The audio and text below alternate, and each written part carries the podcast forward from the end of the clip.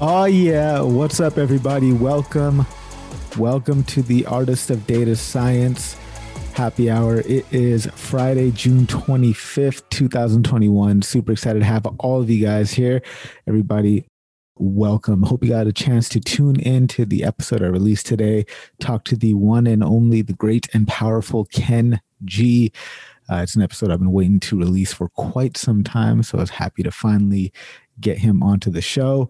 Um, so for those of you guys that are tuning in on YouTube, on where else? Twitch, on LinkedIn, you guys are more than welcome to join us right here in the Zoom room. The uh, link is right there in the description. I'm excited for this weekend. It's going to be a amazing weekend. I get to spend both weekend mornings with my friend who happens to be here. Vin Vashishta.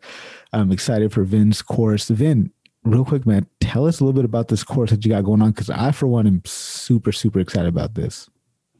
Yeah, I love this class. Um, so, this is something that I've been teaching off and on for three years. But for the first time last month, I offered it out to see if anyone actually wanted to take it outside of corporate America. And yes, apparently it's fairly popular. And so this whole class is about strategy, but not business strategy the way Grandpa Porter taught business strategy. This is business strategy specifically for data scientists and people in our field, and talking about how artificial intelligence has changed strategy planning. It's changed business models. It's changed operating models. It has, you know, that word disruption gets thrown around a lot. But what does that mean?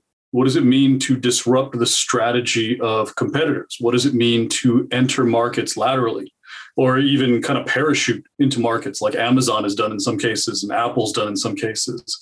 And so the entire class is exploring all of the implications of AI. And it's aimed at teaching data scientists how you're basically at the middle of this. You're in the center of this strategic transformation that businesses either go through or they die. And so the whole class is aimed at teaching data scientists, anyone in the data science and machine learning field, how you can actually implement strategy and how artificial intelligence, machine learning, data science, your role, how you are a strategic role. And then how do you then, now that you're a strategic player, how do you implement data science? How do you actually boots on the ground, get it to work, get it functioning in the organization? And yeah, I'm excited because I know a lot of people that are in this class this weekend. So this is going to be a good one.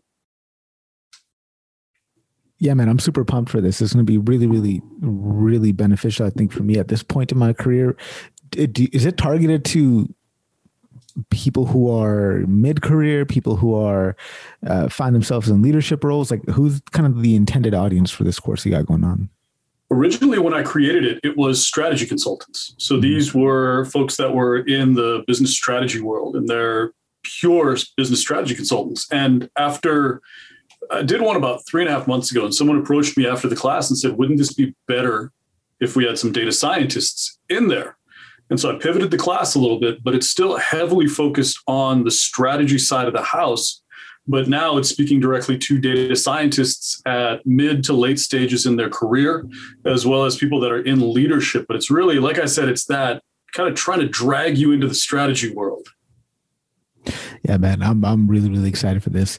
Um, hopefully, you guys get a chance to uh, to to join. I don't know if you got any spots left this weekend, Vin, but go ahead and uh, go ahead and drop a, a link right here in this chat, and I'll make sure I spread it on the uh, chats for LinkedIn, YouTube, and Appreciate Twitch. It everybody else, man, super excited to have you guys here again. Hopefully, you guys got a chance to tune into the episode that uh, I did with Ken Jee today. Next week, I got an awesome episode releasing with Dr. Jordan Ellenberg. He wrote the book Shape.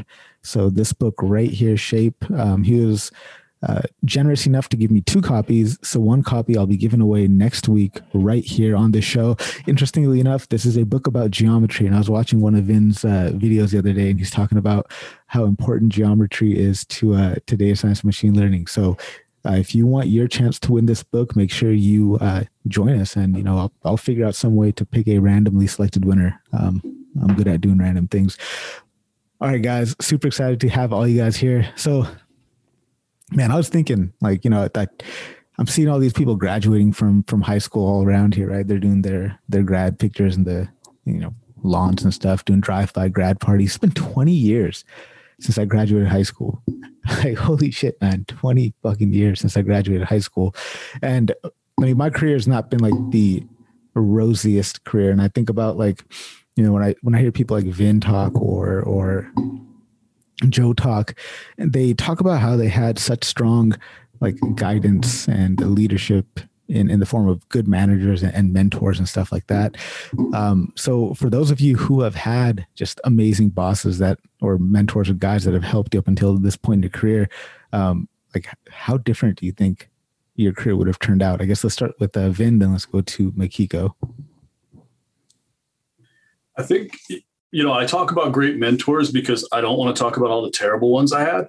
I had some trash managers, like some straight up trash managers, and I really hope they're not watching because at one point in my career, I was a trash manager. I mean, a lot of us as leaders don't get the kind of training you need before you dropped into a technical leadership role, and I didn't. So, you know, it's not their fault. I'm not jumping all over them, but yeah, I had trash leaders and uh, they jaded me pretty heavily.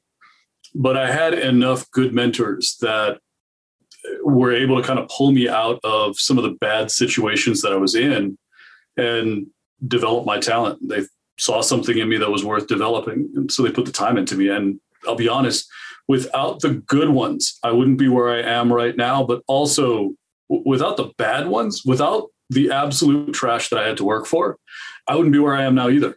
I've had some managers that, through being horrible at their job, taught me how to be an amazing leader.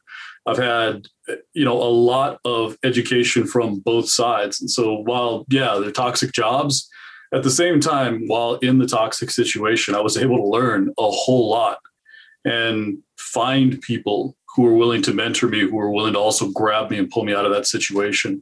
So, I mean, that's for me, I've had both sides and my career wouldn't be the same if I didn't have good and bad. Yeah, man, absolutely love that because I mean, I was reflecting on my career and I've had to go a lot of this shit alone. Like, I mean, I've had a couple of bosses at a couple of jobs, but for the most part, they were not that great of bosses. And the times where I did, like, I just spent a lot of time, like, with with no manager, having to lead myself. And I guess maybe that's one reason why I'm just kind of disciplined at, at getting shit done. But like, the importance of having good managers, good bosses, I think can't be understated. Mikiko, let's talk about you. How, like, what do you think your career would be like if you hadn't had, um, you know, talking about the good mentors and the good good bosses that that we've had? For real, it wouldn't exist. That's that. That's just like straight up the answer, you know. Because I think um, so. Something that one of my mentors actually, um, and mentor of at least ten plus years, right? Because he initially started as my fencing coach in high school, right? For a very poor public school, which uh, God knows why we even had something so hoity-toity as fencing, right? But um, he was like an assistant sort of volunteer coach there. Um, you know, and like, yeah, 10 plus years. And something that he kind of like, you know, I was struggling to explain to my parents like my career moves. Uh, because you know they are much older and they came from a generation where you were the company man or woman. Um, actually, they came from a generation of company man. There was no company woman. So you know that's how much older they are. And trying to explain to them like you know what is even machine learning when to be honest like even amongst us in a community we can't always seem to like agree or come to a consensus of what that is and i try i try to explain it to my parents.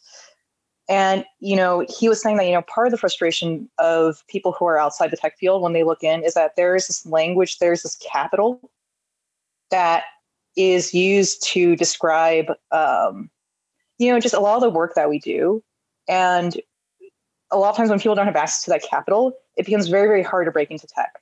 You know, you could be the smartest person in the world, but if you do not have those connections, if you don't have the language, if you don't like talk the talk, I mean, so many of my friends, right, they can tell you about how they have to code switch, you know, um, it, it's a real thing. It's a real blocker. And so if I didn't have like my mentor to uh, not necessarily tell me about like tech, but to help guide me in terms of how someone can kind of bootstrap their career, I would not have a career because my own family did not have the capital to help guide me in that. Um, yeah, so it just super important. And a lot of times, I think some people think mentors are like they have to give you the advice for your career. No, no, no, no, no. That's not like what they're there for, right? They're not always there to give you personalized, like, you know, how do you interview for an ML job, ML engineering job at, at Amazon? Well, you know, they didn't have ML engineering like 20, 30 years ago necessarily in that specific form. But what my mentor gave me was first off, you know, a moral code. You know, what are the things that you do or do not do, you know, like as a professional? Um, how do you ensure that how you do your work is aligned to your values? And the most important thing my mentor told me was that, like, look, you know, or showed me was that um, you can live the life that others give you. You know, either you adopt it because of the stereotypes they or the biases that society has about you. You can live that life. You can kind of like go with the stream, or you can have the I was going to say the cone is, but maybe. Um, or you can, you know, have the grit to come up with your own destiny. And so those were really important. If I didn't, if I didn't have that mentor and two, three others, and really good mentors, I can count on like one hand. But they were amazing in terms of the impact. So yeah, wouldn't even have had like a career without that mentor. Absolutely love it. Uh, I know this is a, a, bit in contrast. I think last week we opened up talking about our, our bad bosses, and um, that was that was an interesting discussion. If anybody has questions in the chat here or on LinkedIn, YouTube, Twitch, wherever you may be watching this, um, let me know right there in the chat. I will add you to the queue. Um, but yeah, I mean, Mark, have you had like okay so so the question that we that we were just you know kind of warming up here talking about with and uh, if anybody wants to to chime in please do it's like you know i was reflecting back on my career it's been 20 years since i graduated high school. I've had to go much of this journey alone. I've not had like the few times that i actually did have bosses that i directly reported to they're horrible. Um, and i just keep finding myself in positions where i don't have bosses and i'm just like doing shit on my own. Um, but I'm, I'm wondering how different uh, your career do you think your career would have turned out if you didn't have those awesome bosses awesome managers mentors things like that? Uh, we'll go to uh, mark then greg then if anybody else wants to chime in let me know. Also if you guys got questions right there in the chat let me know. That's how you get added. Yeah so i think for me my my current manager is exceptional. Um, she she's has both the uh, technical background so i can talk kind of the, the technical concepts but also like has a background IO psychology and and you know workforce and how to be effective manager and also like our product at our company is geared towards culture and and building better work habits. And so I kind of got really lucky in that it's just a whole system designed to have really effective managers. But more importantly, like where my career would be, I think it came at a critical moment because at my last role, I had a really bad manager that really made me question whether or not I was good enough to be a data scientist. There's a difference between like putting in the work, but like sometimes you put in the work and you're just not cut out for it. um, you know, um, and it's like, is it worth the effort to really get to that point? But uh, coming to this role made me realize, oh, actually, it wasn't me. Um, you know, it was a combination of forces and just didn't have a good manager to help direct me at an early state. Um, and so now that I have this exceptional manager, you know, I'm able to think more critically like, what does my career look like moving forward as a data scientist?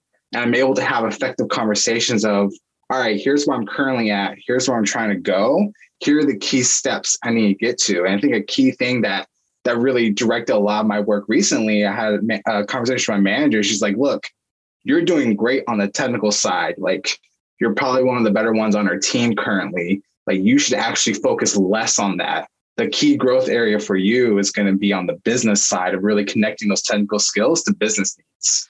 And that was like a quick aha moment, like, because I really haven't been able to have those conversations with anyone um, beyond this amazing group, but more so tied directly to to my actual um, career at the moment. So just having an amazing manager that's both knows how to work with people and have the technical side has been a game changer for me and it's really 10x my my current data science career and i feel like if i didn't have that i don't think i would be at the current level i'm at or nor have the the dreams i currently have of where i want to go with data science Thank you very much, Mark. Also, shout out to the community members in the building. Russell, what's up? Akshay, what's up? Spencer, uh, we got we got my entire bottom row is this Matt. I got Matt Blasa, Matt Sharp, Matt Diamond, and then Dare George. George, I I know you sent me a message on LinkedIn, so I'm um, happy to get your question uh, after this. But let's hear from from Greg, um, and then everybody else, uh, wherever you're watching this. If you got questions, let me know. I'll add you to the queue. Uh, go for it, Greg.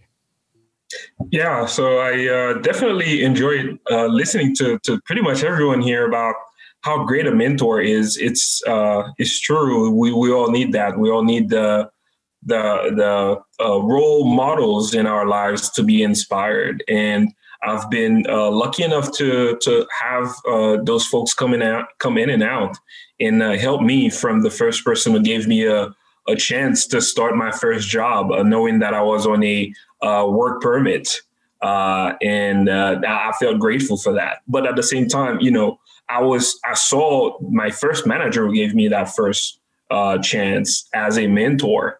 But at the same time, that same mentor told me something that ran me away from the company without knowing he was doing so. That actually helped me go beyond, you know, to where I am today.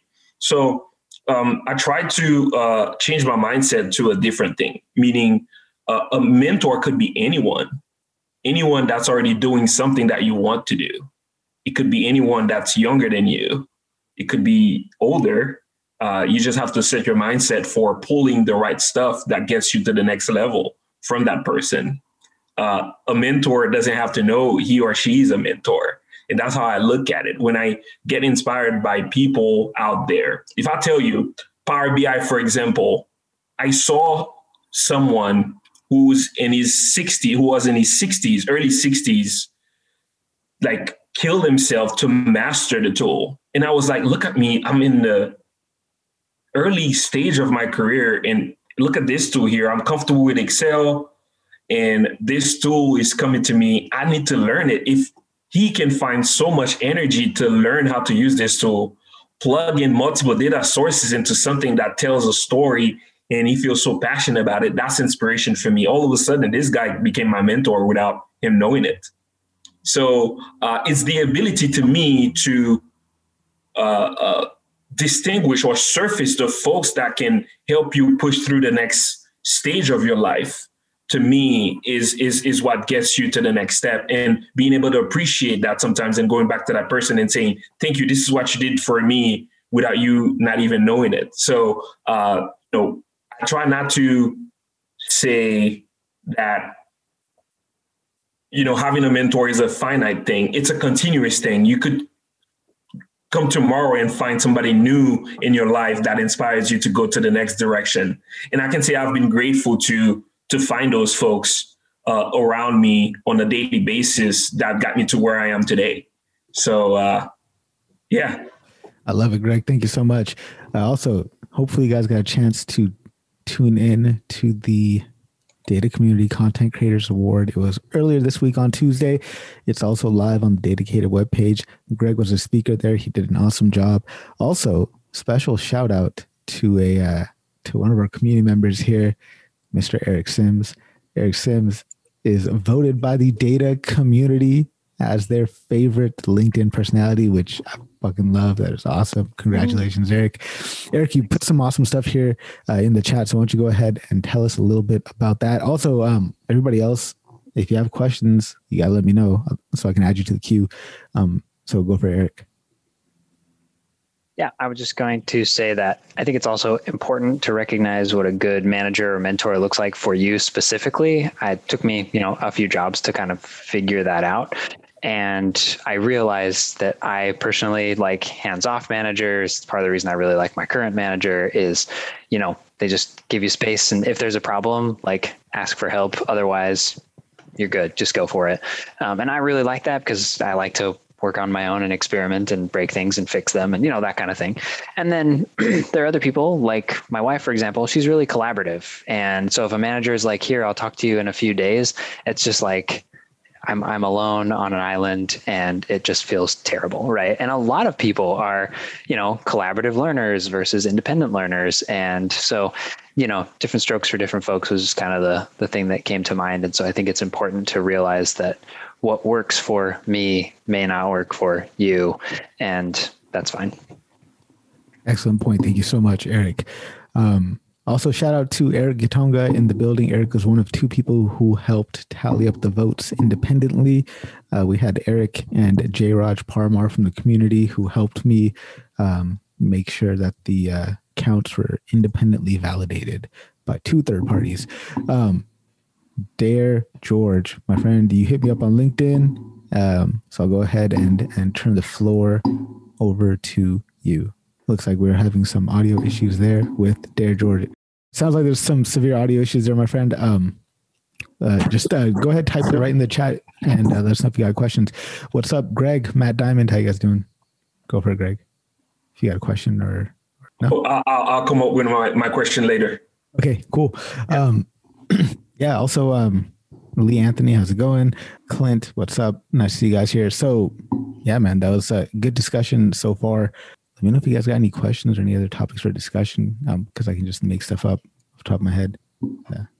That'll work. I just have like a small, I just have like a really small um, daily, day to day kind of thing. So, um, I am currently trying to figure my way around, you know, 500 tables or so and figure out you know how they all relate in in meaningful ways right?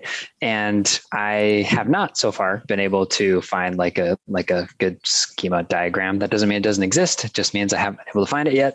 Um, but i was wondering if anybody knows of any kind of tool or resource or anything where otherwise i was just considering coding something up that will basically use what I know of the system to take the table name and the keys that I can see and then map me to different tables so that I can just like, you know, make something for myself as a reference.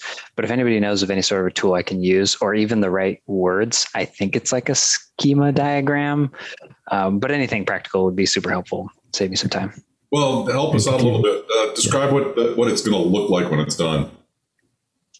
Uh, the thing that I think about is like box of table line to other table, um, showing which keys connect to what other tables. And then from there, I could, you know, add notes of like this table tells you this and this table tells you this and that sort of thing. ERD, entity relationship diagram. Uh, Thank you. Name. more of a map? Uh, Mark, go for it. Uh, oh, sorry, Lee, uh, Lee or Mark, either one of you guys. Is it is it more of a map kind of flow chart kind of A to B to C kind of thing? Uh, I mean, it could be A to B to C. It could just be, you know, like this table is like a fact table and has like these dimension tables that like relate to it or something. And I just, you know, in my mind, it's like easyerd.com, you know, and it's, you know, that kind of some kind of a tool or something. well, if, if it's if it's just a map, Google has a little uh, mind map program. It's a templated kind of thing. You can put like a little bubble, and then it, it lets you draw an arrow to the next bubble and then to the next bubble if that helps. Uh, that's just a quick, dirty tool to just give you a point of reference. It's it's built into Google Sheets show. Um, you can do that pretty easily. So just clarify, Eric. Like, are you looking for something where you just say, "Okay, here are all my tables," and then it'll just find the relationships for you between like primary keys, foreign keys, and like spit out an ERD? Because that would be that would be awesome. I'd love that. Uh, but Mark, go for it. Um, I just went through this process um, for the startup, and I know exactly that we do not have that resource. So I was the one to create it. Um, and so what you're it was rough. Um, the thing you're looking for is called the entity relationship diagram, so ERD. What uh, uh, Harpreet was mentioning, and then also I think I think the right terminology is like there's different ways to connect it. There's like crow's feet notation as well, which provides information on like the directionality and like where are the primary keys. Um, and then also another key terms you want to look up is primary key and then primary composite key. So like for your table, is it essentially, you know, like a one specific value that that connects it as a primary key, or there's a primary composite key where it's like multiple values. So like mm. for me, it'll be like user ID, org ID, and then I don't know, date, something, making something up. Sure. Um, and again, that's like the unique value. Uh, well, it'll be like a unique set of values to tell you it's a distinct row. Um, so those are the key things I will look for. A tool I used uh, for this is Lucidchart. Mm-hmm. Um, but you can essentially look up uh, like an ERD ERD tool. I think the big challenges, especially with with your since you're working with company data, is just getting approved by security. So if you don't have one already, just ask security, hey, is this a tool I can use for free? There's there's certain free tools. Um, hopefully you're not using BigQuery. Um, I use BigQuery, and unfortunately, they don't allow exporting your metadata. And so uh, all the nested values I had to do manually, and it was a layer of hell trying to figure that out. There's if you do do that, I have a link for you if you have BigQuery um, to to navigate that. Um, but for the most part, many other tools um, are much nicer and can export that metadata that tells you what are the table values and their primary and or composite keys and how they connect. That sounds pretty sweet. Okay. Yeah, I actually just barely became even aware of the concept of a primary composite key recently. So that's definitely something to look into. Uh, Mikiko, go for it. And then we also we have data engineers in our midst somewhere. Where is uh, Matt Sharp? And I think uh, well, Matt Blasa is data governance, but that might be helpful. Or Vin, but but Mikiko, go for it. Yeah, I mean, um, I'm always a fan of the lazy way. Uh, so uh, depending on what SQL editor you use, uh, dbeaver and Razor SQL, I think both have an option to generate ERD diagrams. Um, I mean, a, a, creative option, I guess, is you could. Uh, I mean, Eric, you were doing some work with like network graphing libraries, right? So that's another yeah. option to do it. Sure. Um, but I don't know. I mean, like my, my two cents. Um, I don't know you would need to necessarily map all the tables, or if you do, you'd still probably want to like pass it by like data engineering or data governance or um, is kind of responsible for that. The nice thing with uh, some tools like dbeaver, for example, if the engineers have like annotated the columns, you'll actually see the you'll see like the the, the comments like on the columns, and sometimes they describe like they actually define like what is this column, right? Um, but it's one of these weird things where a lot of times when you're working with databases, they're kind of like these like weird living artifacts where probably like, you know, a bunch of the tables are just going to be used for like transactional purposes. So there isn't really any deeper meaning behind it. But some of the other tables, which are more like the aggregate BI tables, that's where kind of the real sort of defining or conversations kind of need to happen, just because you can have like a couple different ways to define metrics. Um, but I would look at first like out of the box um, stuff like on a SQL editor. Um, and then I would consider like how many tables, like essentially what information would you actually need from those tables? Yeah, you're right. You're totally right. Eh, it depends. Like I think it's I think it's it's really super useful. Um, especially like for me, like I'm going through that right now, where like being new to the job, I have to like kind of map all the different like data flows and big queries, SQL transformations, and all that. Um, so it's it's a really good way to understand what is under the hood um, to get like I think the real real definition. Um, it's always good to talk to the data engineering and the business teams. Cool. Speaking yeah, that's that's good. Uh, speaking of data engineers, we can get some insight here from one. Uh, Matt Sharp, go for it. Uh, I mean, I, I, don't really have anything much more to say than what's already been said. So awesome well, uh, you got some good resources there and some good URLs. Somebody in LinkedIn says uh, Visio as well. If you want to draw that out, uh, thank you, Debingen, uh, on on LinkedIn. Um, Eric, is that some satisfactory results for you there?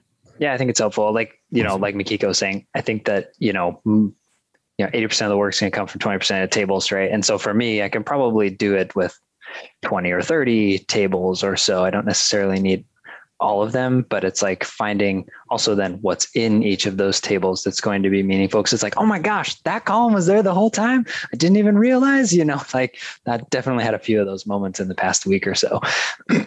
yeah. When I started my current job, it was kind of like that. Like there's this a bunch of tables with really uninformative names.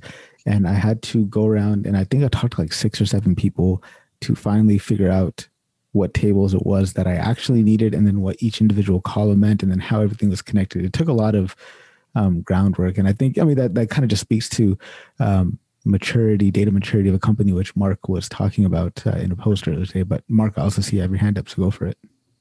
Just one more thing is like uh, many many times uh, these these diagrams are static, and so they may have changed since the time they were made. So I think one of the more important things you can do is identify who generated the data or if the, if this is something that your company has generated or somewhere you're getting from somewhere else, um, because those would be the key stakeholders to confirm things, especially when you use it in SQL and you find some funny business. Thank you very much, Mark. Um, yeah, was, I mean, this kind of this. What's the data maturity like at your company, Eric? Not to put them on blast on LinkedIn for everyone to hear. Yeah, well, I mean, from my perspective, it's great. Like I have like I think I trust the things that I see because usually when something is wrong, it's because I did it wrong. Um, and so, and I can usually find the correct number by, you know, triangulating elsewhere and things like that. And, and, you know, to the credit of whoever had the idea to set our tables up, like the way that they have named things, there's a lot of really good consistency, both across like table names as well as like it become, it's pretty intuitive to find the keys. Like once you, if you see, you know, a good a column in a table, you can easily figure out what table it's related to.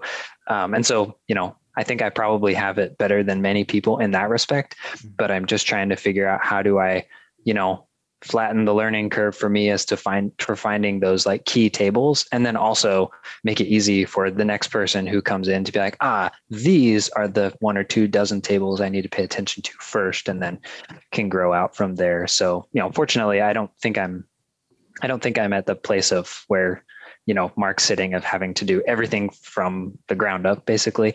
Uh, but you know, any happy to learn from anybody's experience. So thank you. Awesome, Eric. Thank you. Yeah, Mark just posted a great paper here on data maturity. Um, that's interesting that we're got this topic of data maturity because, like, I'm doing this at work currently. I'm doing like a current state assessment, and um, like it's like, oh my god, dude, like am I doing this right? What am I? What framework am I supposed to use? So I'm using the the the I think it's called DAMA D A M A DAMA DAMA. I'm using their framework, level zero through level five.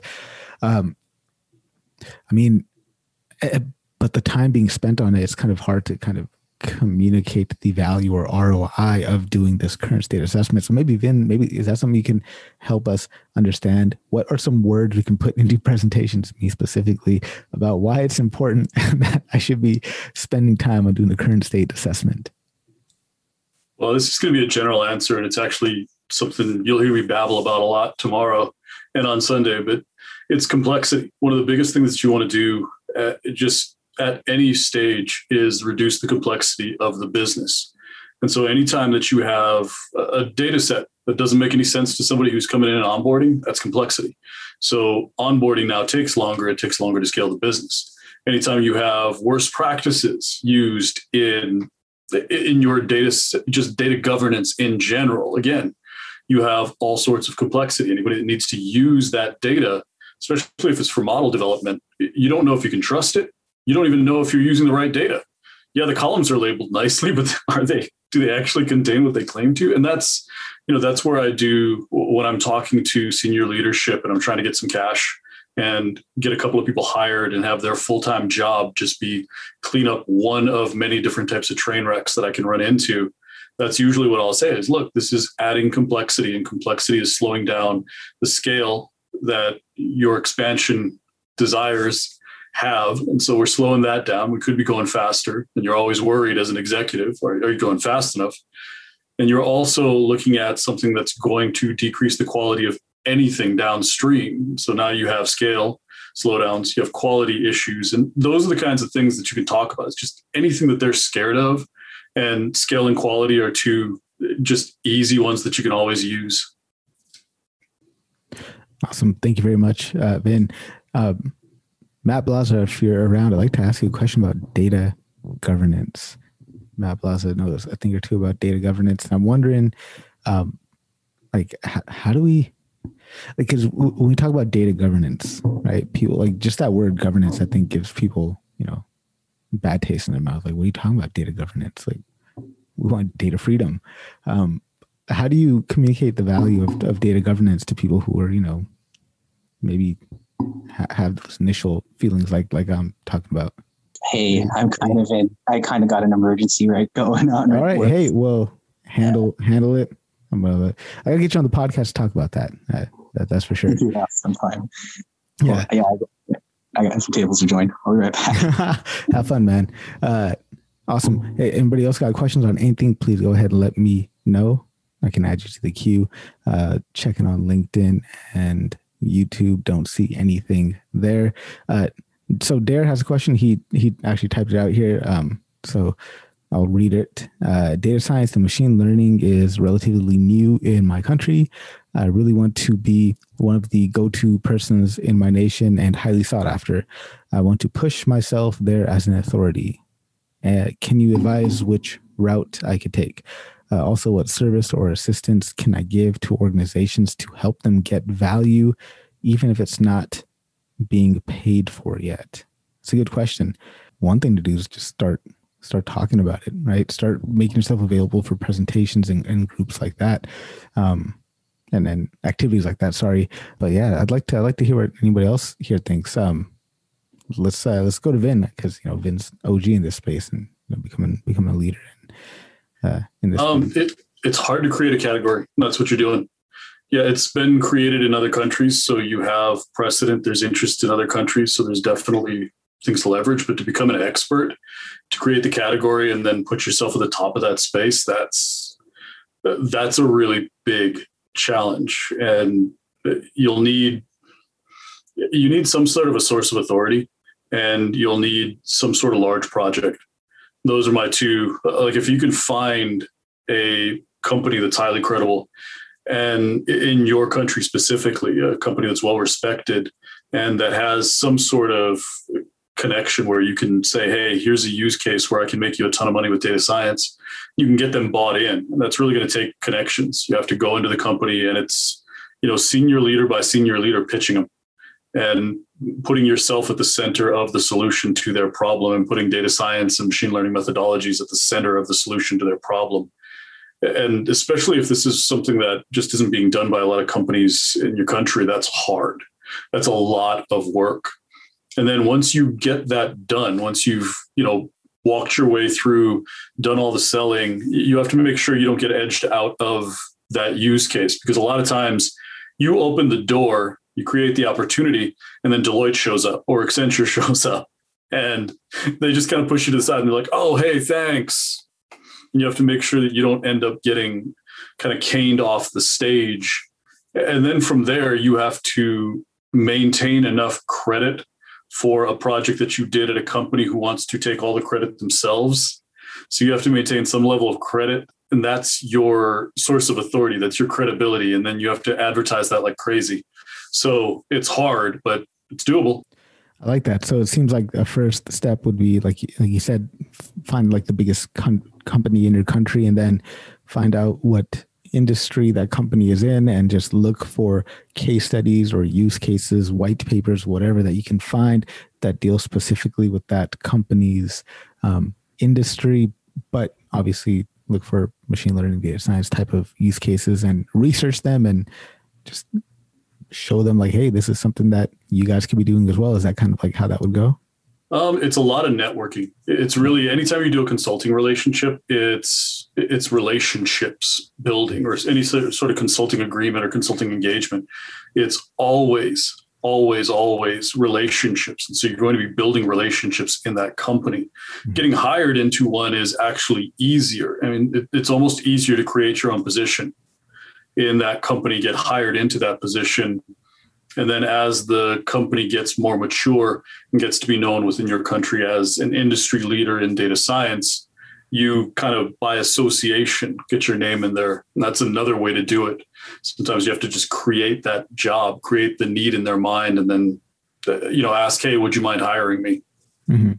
So, do you think a good idea would also be maybe um, starting just like a meetup group for data science and machine learning in your in your company just something or sorry in your country where people can kind of get together who have the same interest and you organize the meeting set the agenda get people involved and use that as an opportunity uh, to network and also build that authority and, and maybe even you know help people who are breaking into the field help them with with projects and, and things like that lift them up. Um, i think that would probably be a good way to, to build authority and, and, and, your brand and your name in the space as well. Um, anybody else have thoughts on this? I'd love to. Uh... Yeah, I have some thoughts. Yeah, please. Um, first, like what Vin was saying, 100% agree.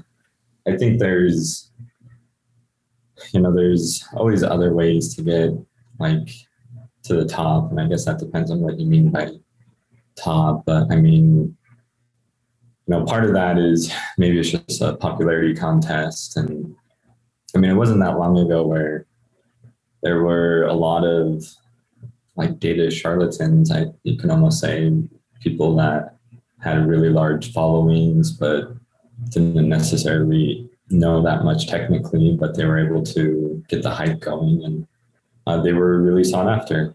uh, because they were very popular.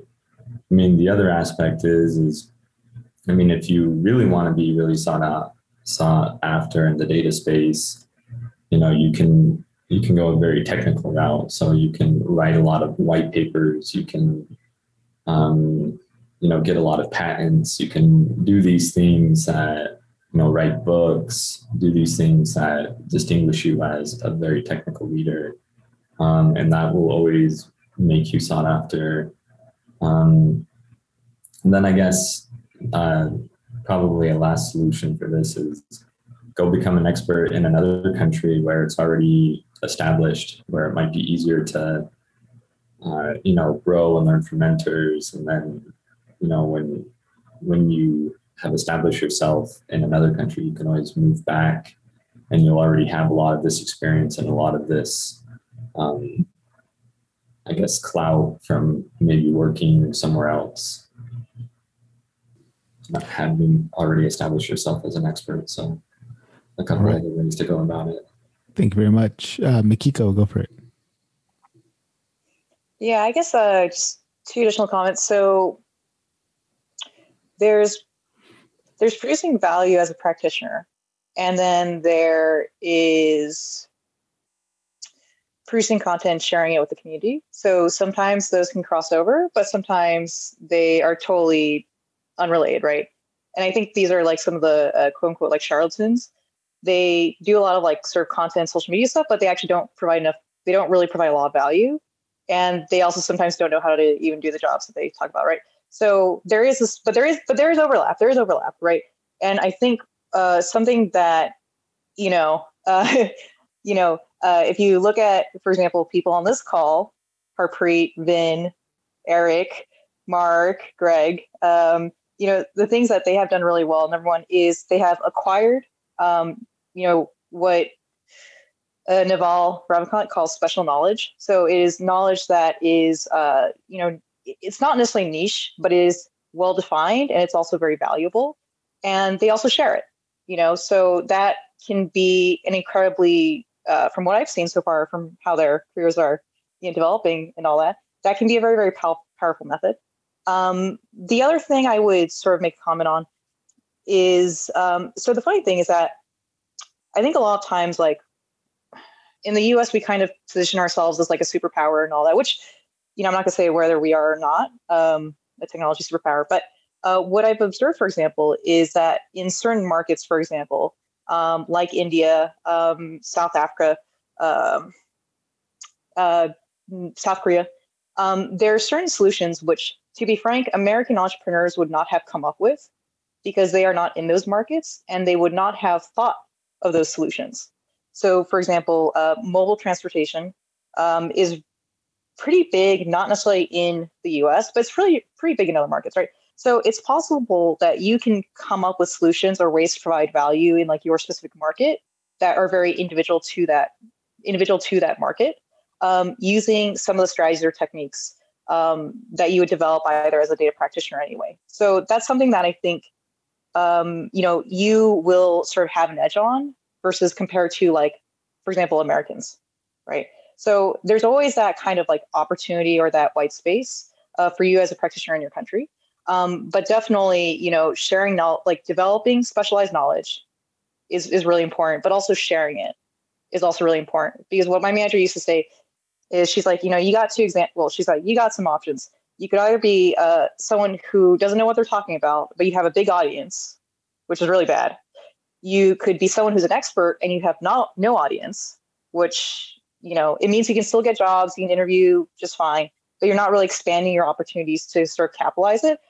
But the best the the best place to kind of aim for is to be pretty good at your job or pretty good as a practitioner with a decent audience, and you can always build up from there on either like in terms of expertise or in terms of you know audience and connections. Like that. Specific knowledge feels like play to me looks like work to others. Mark go for it. Yeah so um i'm just speaking from someone who has not figured it out yet but is trying to figure it out trying to be like an industry expert. I don't know if I can say industry expert of my country, but that's pretty intense. And also, I, I asked earlier if you're a current practitioner or working towards it. I finally found your picture and it was super effective in telling me who you are, which is really cool. for the little little icon. Um, and you're, you're, it seems like you're currently a, a practitioner. And so, similar to what Kiko said, my current game plan of what I'm implementing right now and putting in action was like the first couple years is really gaining expertise um, of of data science and domain knowledge um, to get myself into a role. And then the next step was specifically seeking jobs that will push my technical skills and my ability to drive value, and specifically looking for roles that allow me to put things in production that I can point to, like I built that product piece and I can show others. Um, also, another reason why I'm, I'm moving away from healthcare because a lot of my healthcare work had to be behind closed doors because of security reasons. And now I'm in more public facing product. I there's company blogs where I can say like I helped build that piece. Um, the next component is my LinkedIn.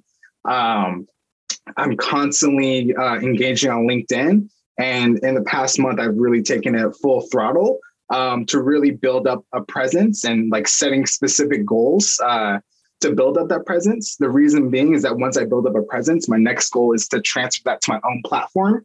Um, whether so, like Harpreet has his podcast and and his newsletter and all those things right? Just some guy on the internet, right? No, he's amazing. Um, but he's able to transfer that. So he owns that it's not tied to LinkedIn. Um, and so for me, that's my next step is like, I'm trying to own that, own that piece. And the reason being is that by having that collection, people see me as expert, people share, share my resources. More importantly, the other step is networking. Um, so I've been networking for a while. And by networking, I don't mean like trying to know as many people, but like try to gain as many meaningful connections um, because I have this whole mentality of like, I'm not competing with people. I'm trying to expand the pie with people. And the more people I know, and the more people I can connect and expand that pie with, the more opportunities that are come my way. And so um, by by building that network, um, I can have more opportunities to expand the pie and have access to those big piece of projects that that Vin's talking about, um, where it can put you quote unquote on the map. And so um, I think to summarize, I think Mikiko said much better than me earlier, but get domain expertise, share that knowledge, and then um, leverage that knowledge and um, and network you've built to turn into opportunities. And I'm currently trying to do that. And I will get back to y'all in the future if I figure it out. I love it, man. Positive sum games are the really the only the best games I wouldn't say the only games worth playing, but they are the best games. Positive sum games are the best games. Mark, you actually actually also had a question as well, so I'll go straight into your question. By the way, everybody else listening, um, uh, if you have questions, let me know in the chat. Raise your hand, whatever I can add you to the queue. Uh, if you're listening on LinkedIn, YouTube, or Twitch, if you got a question, let me know. Shout out to Marina who made her way into the room from the LinkedIn comments. I'm glad you made it here. Uh, Dave Mango, what's up? Akshay, what's up? Tashi, haven't seen you in a long time, my friend. Good to see you again. Kelly, how's it going? Clint, everybody else. Um, good to see all you guys here. Go for it, Mark. Yeah, I, I'm super happy we have a data engineer in, in the call. No pressure, Matt. Um, essentially, um, I've been thinking a lot about data pipelines and my job, but more so on the downstream side of like, all right, we go, we have our database. How does it get into um, our data warehouse? Um, so that part, I I've talked to Joe quite a bit. I think I have a good good enough grasp to do the job, but not be expert. The other side that, that our engineers are more so working on now is really thinking about our infrastructure of like our original data sources. How's that ingested into our database? And that's a whole new area that's just beyond me. And like I tried talking to them and I think they're they're figuring it out too because we don't have a data engineer at our company. And so we're all just kind of talking. And one specific question I have is when you're doing data ingestion, is there any specific key terms to talk about making changes to a user over time and keeping track of those changes um, for data ingestion? That's a very specific question, but I think it's it, it leads to a lot of downstream impacts of our data quality. And if I had some way, some key terms to look up further and research and get back to our Eng team, that would be amazing. Yeah, definitely, Matt. Go for it. You're our stand yeah. in recovering data scientist from Salt Lake City today in place of Joe Reis. So you go go for it. Yeah, I mean, I'm, I'm trying to understand ex- exactly what you're getting after. I mean, the so there's kind of two aspects. I think one of the things you're looking for is probably an event sourcing architecture. Um, so essentially, uh, we're looking more at streams because you seem to be caring a lot more about how users are changing over time.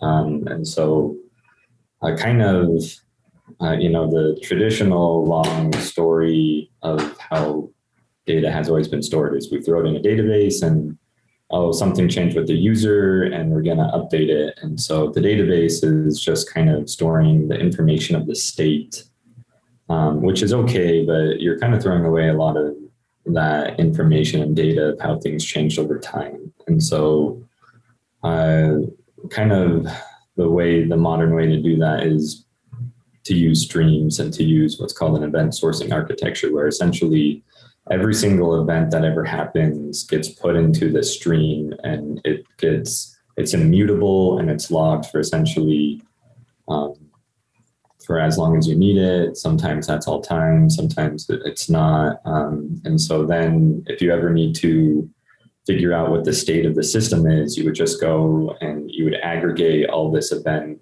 information in the source. Um, hopefully this is kind of giving you some some keywords to look at. But I mean, I wasn't even aware of event sourcing architecture, so that is already a big plus for me. Yeah, so I mean, this is, uh, I mean, this is why people would move to things like Kafka, um, and, and why uh, it's pretty powerful is because of uh, event sourcing really solves a lot of problems that you see in traditional architectures. Um, but but other than that, um, so, so like it kind of depends on where your data is coming in from, and a lot of that is actually, you know, that comes from your software engineers as they're building your platform and they're you know building you know object oriented programming usually to kind of figure out hey this is how people can interact with our website and these are things that are coming in. And then if you want to know how things are changing often those platforms you start adding logs and you start logging how users interact with your website. And um, to, to, to kind of clarify, give you a good example, like we work with uh, HR, HRIS data, so it's HR platform management training. If someone is at IC, but then like later on they became a manager, but then they're like, I hate being a manager. One year later, they go back to being an IC. Like those has huge implications to our whole product, and being able to track those changes really well um, in a way that just doesn't have to involve jumping through hoops to figure out, that would just make our lives so much easier. Yeah. No, I mean, it, it's a complicated problem and there's lots of different ways to kind of go about it. But um, so yeah, you can kind of look at some of those things I just mentioned. that even sounds like a like a master data type of issue, right? Um, I, I just at a high level thinking about that. Um, Vin, any insight, any suggestions here to uh, to help mark out uh, Vin or Mikiko or any other engineers in the building? I'm just going to say no. That would that would be where I would start. You can, but this is a rabbit hole. Just don't go too deep down this rabbit hole. Just do enough to get you by right now. And basically, what you've been told is like go through that and stop. it gets a lot worse. you can really over engineer this. So don't do that. Thank you very much. Mark, was that helpful? Or Mikiko, any insight or, or uh, tidbits here for, for Mark? Um, I don't think this will help, but one of my uh, coworkers, who's I think a staff engineer, Mitch Seymour, he wrote a book called Gently Down the River. That is a children's book about Kafka involving otters. It's very cute. I would highly recommend reading it. Not not because it will help you with this problem, but it will help you understand Kafka, which is uh, the widely one of the most widely used tools in the area it's trying to solve. So it may, but it will definitely be entertaining. Uh, link is right there. It is www.gentlydownthee.stream. I love that. I absolutely love that. Um, right on. Uh, questions, comments from anybody else? Go ahead, let me know right there in the chat or comment box, wherever it is that you are consuming this. Well, actually, one comment I would make. Um, so there's a reason why, like, I work with our data engineering team, and why I really respect the hell out of them is because they're solving problems like this a lot, and it really is complex because it's not it, it is a tooling question, but it is also it is also a like process question too. And there's also concerns about like resiliency and scalability and all that. So um, I would say, you know, my recommendation would definitely be uh, talk to some like data engineers, like Matt Sharp, uh, anyone else you kind of know, because it is a hard. Those are hard problems. Um, that you know, even at Mailchimp, we have like a team that solves those kinds of problems, right? Like as an ML engineer, I don't even touch that because it's just it's so complicated. So if you feel a little stressed out, I would say, you know, uh, it's okay. It's if it's a hard problem to solve, it's it's not because you're not solving it. It's because it is a truly hard problem to solve that a lot of times takes people who are like working and thinking about these kinds of problems, like for their jobs, like full time jobs. So that's just the only thing I would put out there. And also read the book. I, definitely gonna read the book. Also, completely recognize this insane problem to work on. so, I was not expecting a full blown like here's the answer to it. Just more so like Andrew just reach out to the data science team, be like, hey, this is our proposed solution. Please check it out if you have any feedback. I just want to give at least some type of feedback that we don't make a decision that makes me regret life later. Oftentimes, when I come across these hard problems, it's it and and I'm stuck, it's usually because I don't have the vocabulary to go look for the answer it is that I'm looking for. And like sessions like this, I feel like are very, very helpful because somebody else might know a vocabulary term that you can then go and research and see, okay, is this applicable to what it is that I'm doing? And then in researching that vocabulary term, you might come across another couple ones and then research that. And eventually, you know, within a few steps, you get, get to something that might work for you. But um, that's definitely a, I, I, love solving hard problems. They're fun. I love researching and uh, going down rabbit holes and doing things. I mean, I wouldn't have it any other way. Vin says no matter what solution they implement, you will hate your life. And then everybody started laughing. So now I know why. Uh, so, I mean, speaking of uh, resourcefulness, like what are some tips you can share with anybody, like any, anybody here in the call? Um, what are some tips you could share with, with, you know, with whoever's listening if you come across a problem and you're like, shit, man, like I don't, I don't have any idea how to solve this. What do I do? What are some things that you do when you come across a problem like that? Um, let's go to, uh, let's go to Eric and then we'll move to um, Marina after that. All right, I just posted it. I have to take off, but hopefully it was oh. this Eric and not Eric Katonga. Otherwise, I'll just like hand it off to him. but I have one minute. Yeah. so, did you say resourcefulness for when you get stuck? Is that essentially yeah, what yeah. it was? So, yeah. What do you do when you're stuck and you don't know what to do when you're working on a problem? What's your What's your first go to move? First go to move is um, probably keep trying it in a little bit of a different way than Google, then Stack Overflow, and then somebody in like my master's program talked about they called it like the rule of three. So it was like before you go ask a professor ask three other people. And that actually works really well for making connections with people who are not your professor too. Um, because you know that way i'm reaching out to this coworker and then some other coworker.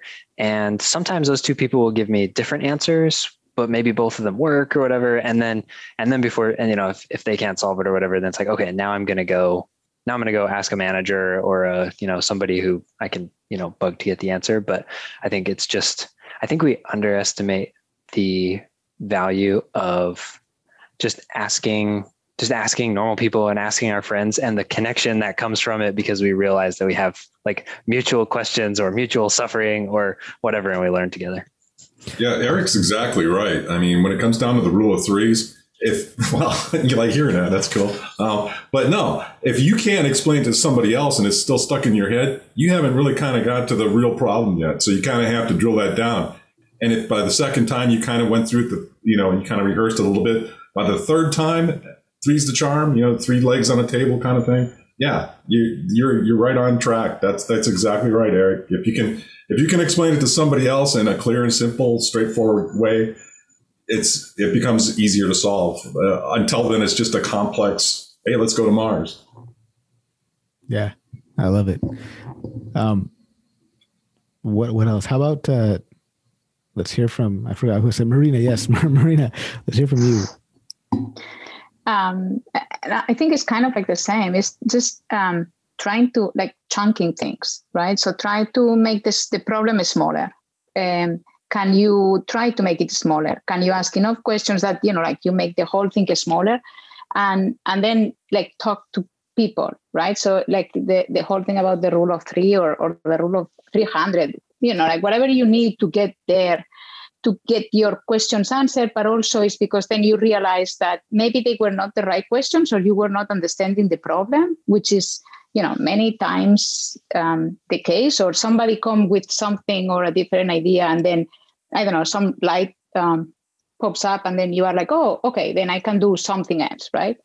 And and then you know you just also like these chunks then you just google it and see what else come up and then if you can read um, but that you know like i try to put that kind of like also a time frame for things because at some point you have to decide okay maybe i cannot do it you know like I, I don't know enough and then i will have to really like sit down with somebody right? Otherwise you can be with you know in that cycle for too much time right? So that's that's the other thing. So basically you know um, chunking and then asking you know like try to ask enough questions and then try to explain or to talk with somebody because that's normally um, helps to clarify um, your thoughts right? Or even like solve the problem. And if not at some point you just like cry for help. I love i love that that tip about chunking because like i'm super stubborn and i don't like set my time up front i'm like i'm gonna find the right words. And it's like two days later and i'm still looking looking for the answer. Uh, let's hear from uh, let's hear from russell and and and then from vin on this. And just for context for everybody who's tuning in and also greg uh, greg we're talking about what you do when you when you're just stuck on a problem like you don't have the right vocabulary to even begin to understand how to go and and search for this and you, don't know what to do. How do you start working on on a problem when you're at that stage? Uh, let's go to vin russell and then greg. And then uh, if anybody else has questions whether you are out there in linkedin or twitch or youtube or even here let me know the interesting thing about data science is at some point somebody's going to ask you to solve a problem that no one's ever solved before. And that's one of the cool things about our field is you're going to get that where you google you go to stack you've done you know these progressions are perfect. And you get to the point where you go oh my god no one has done this before. And, so you're basically like you know building stack overflow before stack exists. I don't know how they did it but somehow they managed to build that website without without their website. And so what you have to do is, and this is a lot back to chunking, but you, or excuse me, breaking up the problem. You break up the problem into these are problems that have been solved before. And this is the real novel thing that I have to solve. And typically, what you find is 95% of this thing that you thought was crazy has never been done before. Actually, when you break the solution down, like 95% of it's been done. And so you can pull that solution as your starting base and then you figure out what really has never been done before. And you start with, well, why hasn't anyone done this before? Because again, the majority of the time you realize the reason why no one's ever done this before is because you really shouldn't do it. You shouldn't do this. This isn't something that you want to do. You should probably be doing it a different way. And so that again eliminates a whole bunch of those, oh, I've just been asked to do something that's never been done before. And then when you finally get one of those problems where for real, not only has it never been done before, but you, you really should try this thing. There's there's actually something here. You have to, and this is the interviewing piece. You have to start interviewing people who have tried and failed to solve this problem. That's hard. It's hard to find people who are willing to admit, I tried this, I went down this rabbit hole and I failed miserably. And they'll tell you some of the mistakes you they've made if you're lucky, and then you can avoid all those mistakes. Now, and you're hearing how long of a process this is. And so when you finally do get a project where it's like, yeah, number one, this hasn't been done before. Number two, it should be done. You have to then go back to the people who asked you to do it and say, look, this has never been done before. It's going to take a long time and cost a lot of money. Are you sure? And that's one of the interesting things about problem solving is when you do find one of these novel problems, half the time you don't even get the opportunity to solve it. You get halfway down that road and then somebody goes, yeah, sorry. Yeah. Yeah, absolutely love that. Uh, uh, recently finished this book, How to Solve It, by um, George or Greg Polya, uh, Pauly or something like that. Um, but he, he talks about solving problems in four different uh, stages. So there's a question here from YouTube getting stuck constantly with the vast majority of things to cover in data science and lack of learning structure doesn't help either. How should I practice the skills that I learn on real world projects. Okay, so how could I practice skills I learn on real world projects? Um, I just really like this framework that's set out in how to solve it. I think Mikiko, you you've also got that book recently, but it starts with first understanding the problem and then asking yourself a series of questions. What's the unknown? What's the data? What are my conditions? Is it possible to satisfy the conditions? Or in this case, assumptions when you're thinking about machine learning algorithms, statistical techniques. Uh, is the are the assumptions sufficient to determine the unknown? Then you devise a plan. So find the connection between the data and the unknown. Um, you know, have you seen this type of problem before, or in Vin's case, have you not seen it? Which Mark wants to uh, have an example from for the real world, which we'll get to. Uh, or have you seen the same problem in a slightly different form? Do you know a related problem? Uh, do you know another technique that might be helpful here? And then you carry out your plan. So carry out the plan of the solution, checking each step, right? And then is each step correct? Am I doing this right? Um, and then you look back, examine the solution that you got. Um, so I like that book, uh, How to Solve It. It was a excellent read. I um, highly recommend it. Um, so hopefully Amin Raj there on YouTube that answered your question. Um, there's a question here from from uh, Mark about a specific example from your career. Vin, do you have anything to share? well, I, I, missed about the last minute. I'm sorry. I was just typing up a message. No, no, no. So, uh, so Mark's uh, asking here, can you provide a specific example from your career? Um, you know, problem you have worked on that hasn't been done before, or something that you might be able to share, just to kind of give us a a example, uh, if you're not under an NDA. Um, yeah, that's the thing I was going to say. Uh, all my best work is under NDA, but uh, I'm trying to think if there's something I could share. I can't like live. No, I probably yeah. shouldn't, even if I could.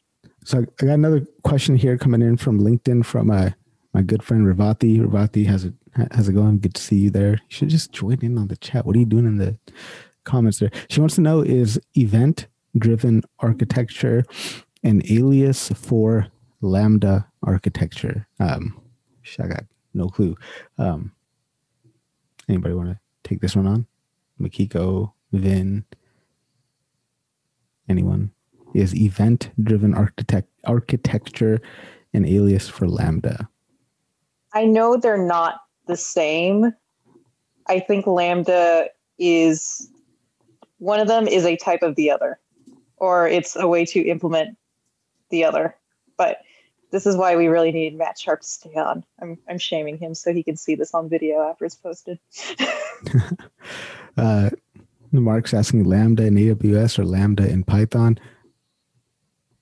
Are there more than one type of Lambda?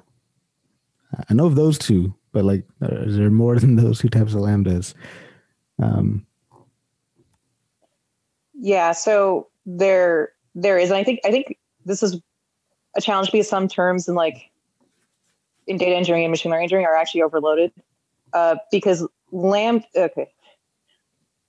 So so the the the the, the key phrase is uh, hosted and managed everything. So basically uh, what amazon google and i think microsoft does is they will typically take uh, existing open source um, architecture or libraries and then they'll essentially just bring it sort of like host and manage it within their I guess ecosystem, right? So, um, for example, like GKE is Google managed Kubernetes, right?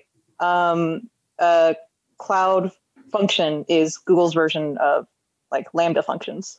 Um, so it's like it's one of these things where you have the like software Lambda, but you can also a lot of it's based off of like specific architectural types or or designs, and specifically with like with like Lambda and AWS, it's essentially based off of like calling through functions, right? Which are used to trigger other things. But that's like different from the Lambda that is relevant to um, the event based uh, streaming architecture that Matt was talking about. And this is also why I'm not on the data engineering team because I don't know any of this. I, just, I only interact with it after the data engineers do such a great job of getting it into a place. Only thing about I know about data engineering is like ETL. I don't know if that's even like like to, to me when I hear data engineering, it, it's like oh it's ETL, but there's so much freaking more to it that I did not know of until I started working with uh you know software and stuff like that. Um, ELT is also a hot phrase. Yes, it is. That's true. Uh, that's when you can build a data lake, then a little data lake house, and you build a data canoe to take it to your data marts. Yeah, it's ELT there. Uh, any other questions? Let me know. Um, if not, we'll begin to wind it down. Shout out to everybody that we did not hear from. Kelly, what's up? Matt Diamond, what's up? Tashi, good to see you again. Akshay, man, haven't didn't even get to hear from man. How you been? I've been good. I started working at Shopify this month and uh, hey. still absorbing everything. So my brain's really fried after the trainings, but uh, it's been amazing. Uh, I'll have a lot more to share in the coming weeks. And the good news is I'm getting Fridays off for the next two months. So hey. I'm gonna join for the happy hours, but maybe on top of a mountain as long as I have network. I love that, man. I absolutely love that. Uh, yeah, congratulations. I remember I was listening in, um, it must have been like a week or two ago. I was listening into to one of the office hours sessions, and it was the one where you and Greg were talking about um, like the regulatory type of stuff, compliance type of stuff. And uh, you were interviewing, I think that was the last interview you had with, uh, with Shopify. So congratulations on landing that. That is awesome. Um, guys make sure you tune in to the episode i released just a couple days ago with Ken Jee not a couple days ago today this morning with Ken Jee uh, it's a great great episode if you're listening to this live or if you're watching the replay on youtube it's still not too late to join in on vin's course this weekend vin can you like give me a link so i could share it across all these different socials um i'm looking uh, it's all the way back at the top okay it's all the way back at the top i'll yep. go ahead and uh post that, guys. Definitely join in on that. I'm excited to uh to to learn from Vin this weekend. I know you guys are gonna have a good time if you join as well. Um, so definitely check that out. Next week, episode with uh Jordan Ellenberg. I'll give away a copy of this book. This very copy, he was generous enough to send me two copies. So um, I got one to give away. I'll you know, tune in. You got to join here in the Zoom room. I'll randomly select somebody to to give the book to. Um, George Farrakhan on LinkedIn is saying, "Congrats, uh, Akshay." So, congrats to you, my friend, uh, from George Farrakhan. Um, and no other questions from any other platforms, my friend. Thank you so much for taking time out of your schedule to join me today and and hang out. Um, be sure to tune in to the podcast. Be sure to, to reach out, say hi to a family friend member. I'm just rambling now at this point. Got nothing else to say, guys. Remember, you've got one life on this planet. Why not try to do something big? Cheers, everyone.